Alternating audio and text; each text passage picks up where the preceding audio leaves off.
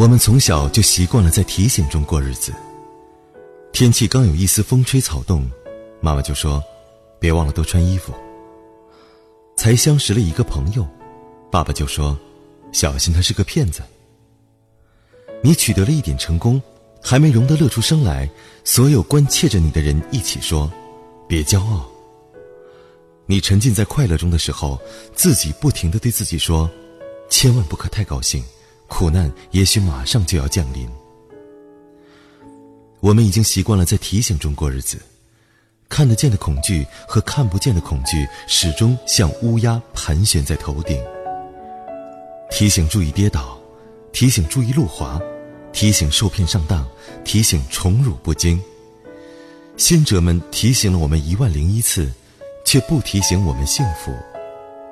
也许他们认为幸福不提醒也跑不了的，也许他们以为好的东西你自会珍惜。犯不上谆谆告诫，也许他们太崇尚血与火，觉得幸福无足挂齿。他们总是站在危崖上，指点我们逃离未来的苦难。但避去苦难之后的时间是什么？那就是幸福啊！享受幸福是需要学习的。当幸福即将来临的时候，需要时刻提醒。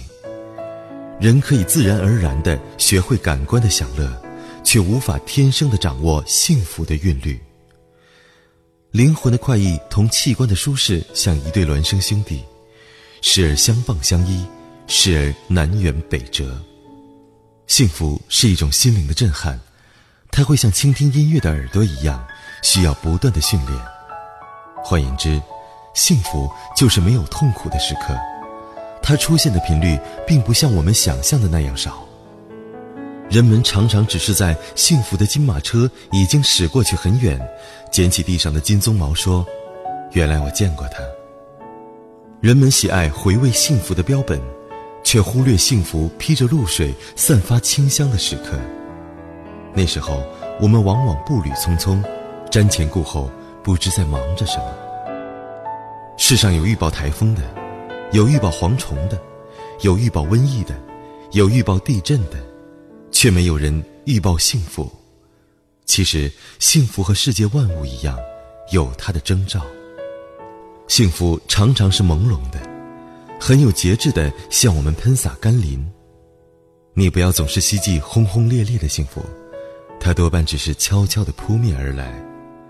你也不要企图把水龙头拧得更大，使幸福很快的流失。而需静静的以平和之心体验幸福的真谛。幸福绝大多是朴素的，它不会像信号弹似的在很高的天际闪烁红色的光芒。它披着本色的外衣，亲切温暖的包裹起我们。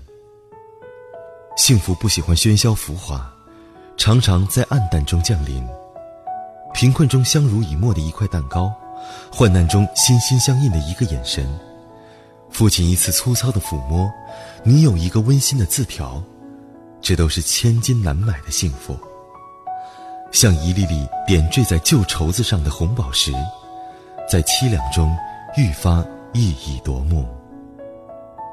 幸福有时候会同我们开一个玩笑，乔装打扮而来，机遇、友情、成功、团圆，他们都酷似幸福。但他们并不等同于幸福，幸福会借了他们的衣裙，袅袅婷婷而来。走得近了，接去帷幔，才发觉它有钢铁般的内核。幸福有时会很短暂，不像苦难似的笼罩天空。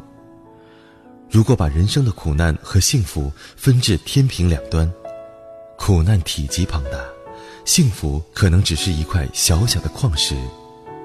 但指针一定要向幸福这一项倾斜，因为它有生命的黄金。幸福有梯形的切面，它可以扩大，也可以缩小，就看你是否珍惜。我们要提高对于幸福的警惕，当它来到的时候，激情的享受每一分钟。据科学家研究，有意注意的结果比无意要好得多。当春天来临的时候。我们要对自己说：“这是春天了。”心里就会泛起融融的绿意。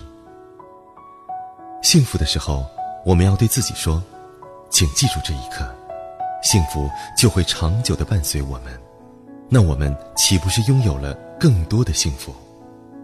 常常提醒自己注意幸福，就像在寒冷的日子里经常看看太阳，心就会不知不觉暖洋洋、亮光光。